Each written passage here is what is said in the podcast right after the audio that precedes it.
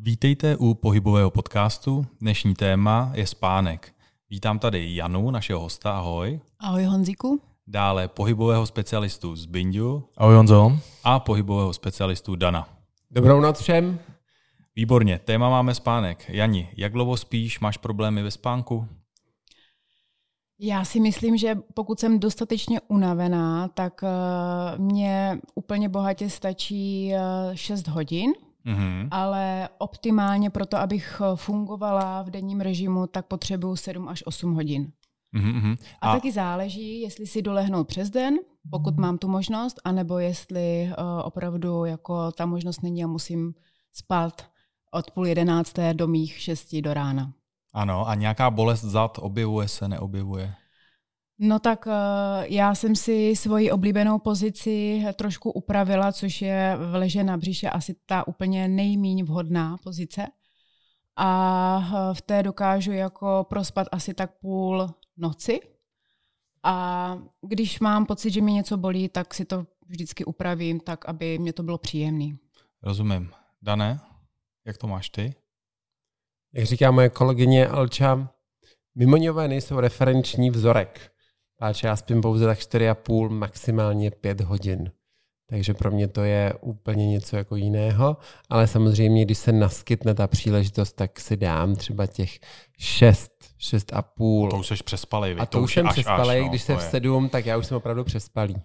Že opravdu i ty 4,5 hodiny hmm. je na mě moc, protože já spával třeba dvě hodiny denně. No tak to, to Nevím, co k tomu říct. Bindio, prosím tě, spíš nějak normálně. Mám k tomu něco říct, nebo... No, řekni, jak to máš to ty? normální. Já se teda snažím spát 8 eh, hodin, 8, ano. tím, že ve volném čase jsem hodně fyzicky aktivní v práci, v té, naše, v té naší práci jsme také vlastně fyzicky aktivní, tak těch 8 hodin je super, 7 a půl, 7 je minimum teda pro mě. Úplně stejně to mám, úplně stejně opravdu těch 7 a, a více je takový jako to. No, Dan na mě kouká teď, že jsme úplný mimoňové, ale já no, mám pocit, že jsme... zase kouká na mě. Tak, jsme normální. No, pojďme dál. Eh, správná poloha spánku. Existuje správná poloha spánku? Správná poloha je každá pozice, které to tělo zaujme v tom právě daném spánku. Takže nemůžeme říct, že tahle je špatná, tahle je dobrá. Prostě tělo si nachází v tom spánku svoji určitou pozici nebo polohu, ve které umí to tělo regenerovat. Každý může mít jinou tu polohu a samozřejmě některá ta poloha může být špatná pro ten pohybový aparát. I přesto, že daný člověk usne v té poloze a spí v ní, já nevím, 6-7 hodin a může být špatná. Což je nejkrásněji vidět na lidech, kteří usínají u televize. Když usneš u televize, tak ta pozice je sice fajn, ale za ty 3-4 hodiny se probudíš, necítíš krk, protože usneš s tou hlavou na té opěrce a to tělo vlastně neumí regenerovat. Takže když ta pozice je pozice, ať je to na břiše, na zádech, na boku, tak vždycky by to mělo být na tvrdém a co největší prostor kolem sebe, aby to tělo umělo regenerovat. Když se bavíme o té tvrdosti eh, matrace, to je nekonečný příběh a i jako v obchodech, že jo, je to dost drahá záležitost, když člověk se nad tím zamyslí a řeší to třeba na konkrétní váhu, což já jsem zkoušel a zažil, ale moje manželka váží 50 kg, já vážím 98 a teď je trošku problém najít společnou madraci. Na druhou stranu uh, už to zas takový problém není, protože jedna půlka může být jiná než ta druhá. A to mi přišlo teda jako efektivní a říkám si, je to tak správně. Uvažovali jsme to nej, správně. Nejideálnější. Já tak. mám právě ještě taky jedny klienty, kde tam ta manželka neváží 50, ale váží nějakých 60 a ten manžel sváží 130. Jo, tak. Takže tam je ještě větší vlastně rozdíl. rozdíl. Hmm. A jak vždycky říkávala, já se převalím k němu, tak to jsem opatro víš, a když on se převalí ke mně, tak já vypadávám, protože prostě on se zaboří do té madrace úplně. Takže dneska ta možnost si koupit tu madraci je teď úplně jiná, než bývala kdysi. Jani, jak to máte u vás doma? Tak my s manželem uh, máme teda stejnou madraci, asi dva roky starou a uh, tenkrát, když jsme si ji pořizovali, tak uh, mě celkem překvapilo to, že uh, vlastně člověk by měl mít naprosto napřímenou páteř, když leží na boku, aby se nepropadl právě v oblasti pasu. Takže jsem si říkala, aha, tak dokonce i ten pan prodejce tomu rozumí. Takže vybírat madraci podle toho, když si člověk lehne na boku, aby rameno, pánev vlastně zase zabořila a páteř tvořila rovinu. Mm-hmm. Tak je vidět, že, si, že jste nad tím přemýšleli určitě správně. Eh, co se týče polštáře? Polštář. No, já jsem dlouho se bránila tomu uh, anatomicky tvarovanému hmm. polštáři. Měla jsem ráda jako naducený polštář pod uh, uchem. Nicméně uh, jsem se ho naučila správně používat. Ten, ten naducaný. Ten, ten anatomicky tvarovaný polštář jsem se naučila správně používat uh, v leže na zádech a na boku. A ve směs uh, mě dělá službu, i když se stočím uh, na břicho nebo na polo bok polobřicho. Když se stočíš na břicho, tak máš hlavu na polštáři? Tak mám přes hranu toho polštáře. Přes hranu, takže, no ale krční neměla, páteř to no, mi nezní, že je úplně v pořádku. páteř právě úplně tak jako vytočenou. Jo, jo. Takže ona je tak jako napůl svěšená dolů. Mm. Napůl do strany. Mm. No není to asi úplně optimální, ale mě to teda jako celkem vyhovuje. Je to o té individualitě to zase, je právě že, samozřejmě. individualitě, protože když si vezmete, tak eh, naši předkové spali v posteli, kde úplně vypodložení, co se týká vašich zad, tak bylo obrovské. Protože když si vzpomenete, nebo pokud jste spávali, ale já spával jako dítě u babičky, tak polštář mi končil pod lopatkama až. Takže polštář nikdy nepatřil pod hlavu jenom tak, ale celý ten naducaný, ten brachový, velikánský, byl vždycky až pod lopatky. Takže vlastně vy ležíte a celá ta páteř byla tak jako příjemně lehce, kdyby natočená směrem nahoru a pod hlavou byl potom ještě malý micík. Hmm. Zbinďo, jak to cítíš ty v tvé posteli?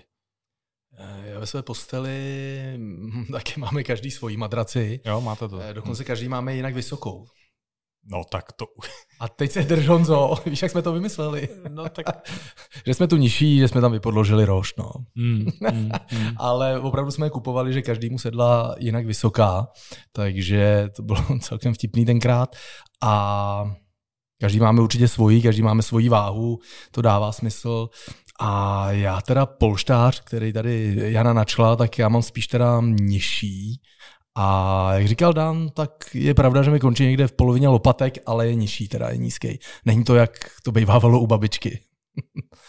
A jak je to ale správně? Protože po, když jdeš po ty lopatky, já chápu, že vlastně plynule se zvedáš, ale zase ta hlava by měla být víc vypodložená než... Což právě tam je ten malý micíček, který je pod tou hlavou.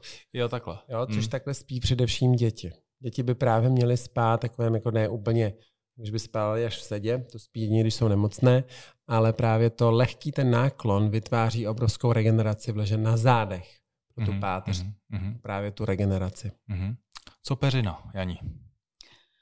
Peřinu, tak um, my máme peřinu uh, společnou s manželem, ale v podstatě ji používám jenom já.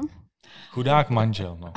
A manžel je odkázaný na jinou, druhou, kterou má, má v záloze, kdyby nám náhodou byla erární, zima. Erární peřina. Takže erární Což peřina. prostě je otužilec, takže ten mu vůbec nevadí, ten na ní nepotřebuje to. Ne, tomu stačí vyloženě jenom prostě radlo se, nebo v podstatě vůbec nic. A takže já se potřebuji do té peřiny jako zabalit celá mm-hmm. a hlavně, abych měla nohy v teple, protože když mám studené nohy při usínání, tak jako nikdy neusnu. Je zajímavé. A používáš i takovou tu metodu vypodložení zad, že si to tam takhle jako eh, zastrkáš za ty záda? Že to dělá moje manželka, to je vždycky jako vypodložení ze všech stran, teda to je úžasné. No, já mám asi několik fází při usínání.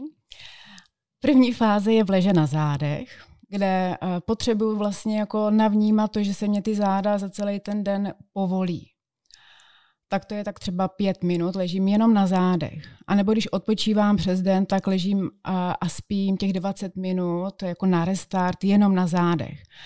Ale večer při usínání se právě po tom srovnání na zádech točím na pravý bok, k manželovi. Mně se líbí, jak to víš úplně přesně na minuty, jako to je Protože já jsem si to včera jako tak trošku víc vnímala. Aha, aha. Akorát jsem neměla manžela doma. A takže se točím na pravý bok a e, ve chvíli, kdy on usne, což je během minuty, a začne funět, tak se točím na levý bok, kde mám jako svoje pohodlí. Nechám doběhnout té myšlenkové pochody a pak se stáčím na právě ten polobok a na břicho. A to je fina, spací poloha. Jo, a to, to je už je spací poloha. A v této poloze se probudíš ráno? Nebo? No tak e, možná na druhou stranu se probudím, ale myslím si, že převážnou část eh, noci trávím právě na tady té jako poloboční až bříšní hmm, pozici. Hmm, hmm. To zní skoro jako dlouhá rozcvička před spaním teda. teda ale jako ten no já to tak jako mám. A to ještě, my jsme si měnili s manželem jako uh, místa, tak asi tři roky zpátky, protože, Proč? No. no protože já jsem měla pocit, že vlastně usínám na eh, jednom boku víc než na druhým a potřebovala jsem to trošku skorigovat, takže na dalších pět let máme teď jako prohozený pozice, což můj manžel trpí, jelikož já jsem u okna a vlastně to byla jako dřív jeho pozice, být blíž k oknu a já dál. Takže ještě má pět let teda smůlu, než si to zase prohodíme zpátky. Pětiletka. Což je správně, protože pozice právě těch partnerů se musí přehazovat. Mm-hmm. I když v vozovkách, když budete spát, tak bude problém potom s nočním stolkem, protože když se přehodíte, tak první 4-5 nocí se praštíte pořád o ten noční stolek, protože se točíte na tu druhou stranu než obvykle. A proto já vždycky doporučuji klientům, aby v jakémkoliv ubytovacím zařízení, kam jedou na dovolenou, nebo třeba na hory, nebo kamkoliv třeba na prodloužený víkend, aby v hotelovém pokoji spali naopak, než spí doma aby to tělo vlastně začalo regenerovat a otáčet se i na druhou stranu. Protože spánek vám potom dává takovou tu stopu do toho těla jako jednostranně, že to se musí taktéž změnit. Mm-hmm. Teď tady mám takové eh, jako krátké dotazy z internetu, co, co jsem našel. Z Bindio, z Bindio zeptám se tebe, spaní po sportu, protože vím, že jsi instruktor eh, Kalahu a, a prostě po sportu, když sám jsem to zažil, je to zvláštní. Teda za mě já prostě nemůžu usnout. Třeba mám pocit, jako kdyby dvě hodiny, ona je to třeba hodina, ale nelze, nelze usnout. No, tak obecně před spánkem by měla být eh, spíš nějaká relaxační aktivita a pokud je to dynamický sport, tak eh, opravdu to tělo je nastartované jak fyzicky, tak psychicky a tam opravdu minimálně dvě hodiny až tři, eh, nemá cenu ten spánek eh, skoro ani zkoušet. Jo, takže před spánkem určitě spíš něco relaxačního a ten spánek může přijít dřív a nemusí tam být třeba tak dlouhá rozcvička, jako používá Jana. Jo, ale... Jani, jak ty to máš po sportu? Vím, že jsi sportovkyně. No, tak eh, bezprostředně po sportu já si ani nepamatuju, kdy to naposled bylo. Uh, nicméně mm, člověk potřebuje určitě tak dvě hodiny na to, aby se sklidnil. Mm-hmm a připravil na ten spánkový režim. Ale já mám pocit, že jako v, když člověk vyčerpá svoji energetickou hladinu, tak jako usíná úplně bez problému. Když je naopak přetažený, tak je to horší. A když naopak zase jako tu fyzickou aktivitu během dne nemá, tak eh, a jde spát ve svou běžnou dobu, tak taky není schopen uschnout. Vlastně tělo si řekne. Je to tak, dané. Tělo si řekne úplně o ten spánek, proto jak Jena tak má tak 20 minutovku přes den. To je můj sen, že bych si taky sem tam 20 minut Ale teda nemám jako to každý den. Já si Což to tak jasné. jako dopřeju jednou, dvakrát do týdne. No, no. Si to tak jako i plánuju. No, to je jo. krásný. To je Takže to je, to je právě to, že ten spánek přes ten den je potom velice pozitivní, protože to tělo opravdu vypne a rychle zregeneruje což je mhm. velice důležité. A to já si pamatuju na našeho dědu, když po obědě, po té kachně s tím zelím jsme šli spát, tak já jsem věděl těma očima, jak jsem lítal po té ložnici, po tom obrazu, po tom nábytku, kde jaká rýha, kde jaký obrázek, kde jaká vlnka, jak se ještě válečkovaly ty stěny. A když jsem já usnul, tak děda vlastně vstával. Takže já jsem tam v té posteli strávil vlastně čuměním do zdi. Proto je pro mě tohle jako obrovská fobie si lehnout do postele a čumět do zdi. Takže já, když se ráno zbudím, když se zbudím a mám ještě čas, že můžu ležet, že třeba nejdu k počítači nebo nechystám se do studia, tak eh, když čumím do zdi, tak mám zavřené oči. A jak rána má rozcvičku, tak já v té posteli už dávno cvičím a přemýšlím. Jo, takže to je taky důležité. Když jdete spát, tak tu hlavu musíte uvolnit. Hmm. Jo, protože hmm. fyzická zátěž je obrovským handicapem pro spánek hned. A když si pamatuju, ještě když jsem začínal s aerobikem a měl jsem lekci od 8 do 9 večer, tak já ještě ve 3 jsem nespal. A vše jsem stával do školy. Takže ta škola byla opravdu jako pro hmm. mě jako dost takovou výzvou a tím jsem se naučil spíš nespat, než spát. A myslíš, že se dá vytrénovat to, aby člověk spal, řeknu, jako jsme se bavili se Zbindou tady, že spíme 7 až 8 hodin, tak říct si, hele, chci spát 6 hodin a co pro to mám udělat? Takže bych se jako rozhodnul, že mám čas. Tak eh, vytrénovat se dá všechno. Každý z nás dospělých stává v určitou dobu. Jo, když stáváte v 6, zbudíte se za 5 minut 6. Protože už prostě jste nastartování biologicky, že vlastně budete vstávat. Jo? Takže to je věc, která se dá vytrénovat, ale já můžu z vlastní zkušenosti, když ji trénuju několik let, tak stále mi to nejde. Hmm, hmm. Dále prostě po těch čtyřech a půl, pěti hodinách prostě já už jsem opravdu vyspaný a potřebuju něco A není dělat. to jako fyziologicky, že prostě jedno tělo opravdu potřebuje 7-8 hodin spánku, druhé tělo 5 hodin? Tak je to určitá, určitá fi, fi, fyziologie. Fyziologie. O toho jsem tady. Fyziologie to je, mě napadla fyzi, fi... Fyziolo, fyzioterapie. Ne, mě napadla filozofie. tady vidíte, nestřiháme. Nahráváme, mluvíme, jedeme dál. Takže, takže určitě. Samozřejmě znám člověka, který dokáže spát 12 hodin. A stále je mu to málo. Jo, je to prostě to, jak je to tělo nastaveno, jak je unaveno a musíte si uvědomit, že ta regenerace v tom spánku nahrazuje i regeneraci přes den v tom dělém stavu. To je velice důležité. I já jako dítě, když jsme chodívali plavat jako závodní plavec, tak přišel víkend a já vstával v 11, ve 12 na oběd. Protože po té škole, kdy jsem stával ve 4.40, prostě přišly tyhle ty v tom dospívání, ty hmm. spací dny a to bylo nejhorší, že máma ta šílela, že jo. Ale já mám taky pocit, že v pubertě obecně jako se spí nejvíc. Potřebuje člověk víc. To asi ano, potřebuje, že jo. Ten cyklus se vlastně prodlužuje. No, no. A pak se to naopak teda zase zkracuje. zkracuje. No a hmm. potom máte na stáří opravdu to vysoké stáří, tak tam spíte opravdu málo, protože spíte i přes den. Hmm. Že tam se to nasčítává. Takže je otázka, když si zvolíme, že se třeba po obědě půjdete na 20 minut natáhnout, tak samozřejmě těch 20 minut, ale vám ušetří daleko víc potom toho spánku večer, vlastně v noci. Ano. Jani, tvá délka spánku, jsi s tím spokojená, nebo třeba o víkendech spíš díl? No já to mám paradoxně tak, že když se můžu vyspat, tak eh, vstávám brzo, a no. když vím, že musím ráno vstávat uh, v šest nebo před šestou, tak to tělo jako kdyby se bránilo a prostě zákonitě jako se mě vstávat nechce. Ale jenom ještě, abych se vrátila k tomu tréninku toho uh, kratšího spánku, tak mám pocit, že je to polyfázický spánek, že se to dá vytrénovat. Že existují různé techniky právě na tady to hmm. naučení se kratšího spánkového režimu. A, ale neznám je. Ale jsou různé techniky, které člověka, když potřebuje, aby určitou dobu fungoval s kratší dobou spánku, tak existují. Což můžu potvrdit. Již několik let.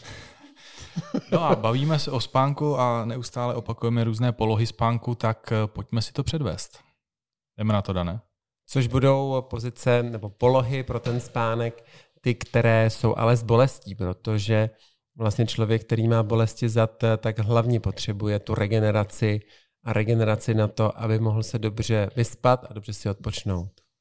Takže pojďme do některých takových pozic, těch jednodušších, těch tří základních. To nejsou ty čtyři spací pozice, ale tři, kdy máte určitou bolest.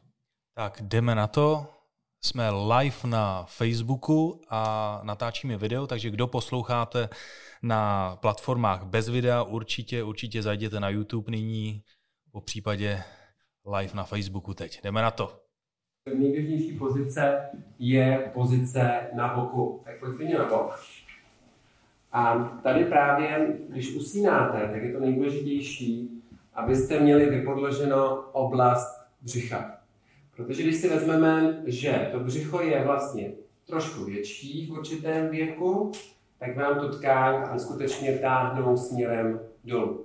A v tu ráno, jak ta tkáň vlastně táhne dolů, tak vám vytváří v zádech obrovský tlak a obrovský pres. Proto je důležité vlastně, když chcete regenerovat, první vypodložit břicho. Takže já vypodložím zvenka, no jenom to břicho vypodložíme, to měkkou tkáň, tak? A teď to břicho, které se navalí na ten ruční, tu ránu nebude v takovém tahu, znamená, že regeneruje právě ta jeho pravá strana. Jaké to je? Příjemný. Jo? A to to břicho nemám. Mám pocit, že ten Zbinďa skoro usíná. Právě. Samozřejmě vypodložení hlavy a paže. Tak, aby vlastně ta bolest zad potom nemusela jít dál, tak potřebujete vypodložit nohy v kolenou. Takže zase vypodložím, aby se mi kyčelní klouby dostaly do správných nastavení, tak, aby ta linie kyčelního kloubu tam byla. Nejhorší pro bolest zad by byla pozice, která je, když trochu tu nohu jednu natáhneme a druhou nohu šoupneme takto dopředu. To je jedna z nejhorších pozic, protože ta svrchní noha, jak táhne přes oblast zad, tak potom bere s sebou celou tu měkkou tkáň a daleko více jsou namáhány právě záda v té oblasti beder. Proto je velice důležité spát nebo usínat především v té pozici těch kolenou, vypodložení břicha, případně u žen bychom vypodložili i prsa, pokud jsou větší, a hlava v tomto prodloužení. Jo? I kdyby ten člověk spal v této pozici pár minut, třeba 20 minut, je to velice důležité, aby právě v tom spacím režimu těch 20 minut nastala prvotní regenerace. Protože člověk, který má bolesti zad, nemůže spát, protože trpí právě bolestí a jakýkoliv pohyb, jakýkoliv rotační pohyb mu vyvolává právě ty bolesti zad. Jo?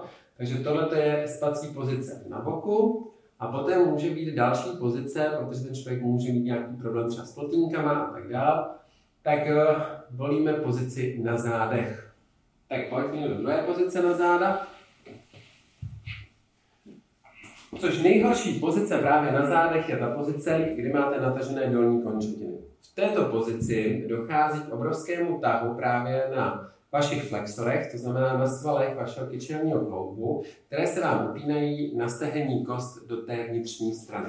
A poté jdou přes pánev až do oblasti beder. Když takhle by Zbyněk spal, tak za chvilku by opravdu ty záda bolely, takže se zvolí pozice, že usínáte s nohama pokrčenýma. Což ale při bolesti zad tohle to neudržíte. Proto se vždycky raději volí ta pozice, kdy ty nohy budete mít zvednuté. Ať použijete jakýkoliv box, co máte po ruce doma, běžně máte box. Polštář třeba to může být. Může to být velký polštář. Tak ty nohy právě vypodložíme tím boxem nebo velkým polštářem. Ja. Vypodloží se právě v tom systému, že kolena jsou přes, tím pádem se uvolní ta flexorová strana a tu ráno se uvolní oblast beder. Jo?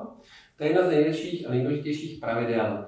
Když by byly poté třeba bolesti ramenou, i z této pozice, že vás to táhne víc za krkem a jsou tam třeba nějaké výrůstky, případně nějaké plotínky problematické, tak se vypodkládají i lokty.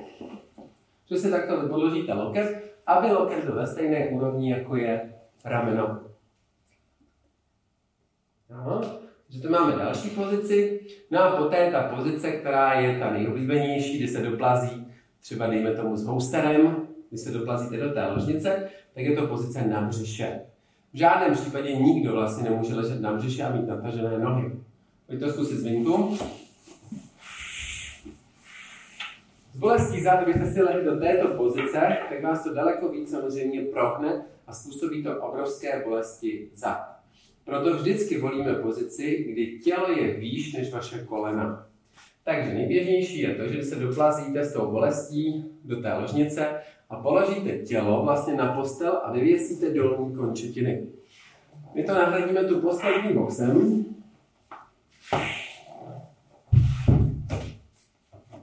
Zbyněk se vlastně lehá před hranou postele a jeho dolní končetiny potom jsou víc pod úrovní pána. Tím pádem regenerujete celou oblast bederní páteře.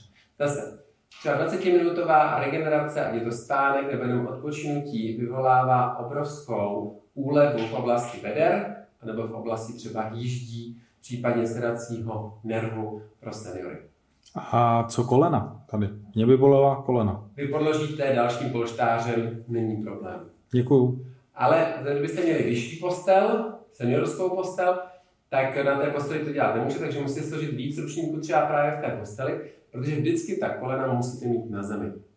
Nesmí být ve vzduchu, že byste se opírali o špičky. Proto se někdy volí i pozice třeba ležení na židli. Jo? Já bych ještě jenom jedno dodala, a to, že uh, pozice v leže na břiše ještě tvoří vrázky. A to jako nechceme. Pozice na břiše, leže na, ano, určitě no, protože to mačká vlastně. vrázky, takže ideální pozice je mm, jenom leže na zádech, bez stočení hlavy na stranu. Ale ty vrázky se dají perfektně odstranit, pokud budete ležet na tom břiše, na hlavě, na tom bodu, jako leží mimina. Protože mimino, když se narodí, tak vlastně nikdy neleží na tom boku, ale leží právě na hraně vlastně vašeho oka. Když vezmete oko, tak tady je právě linie, která prochází celým tělem a pokud si lehnete na tento bod, tak ta vrázka se nikdy nevytvoří.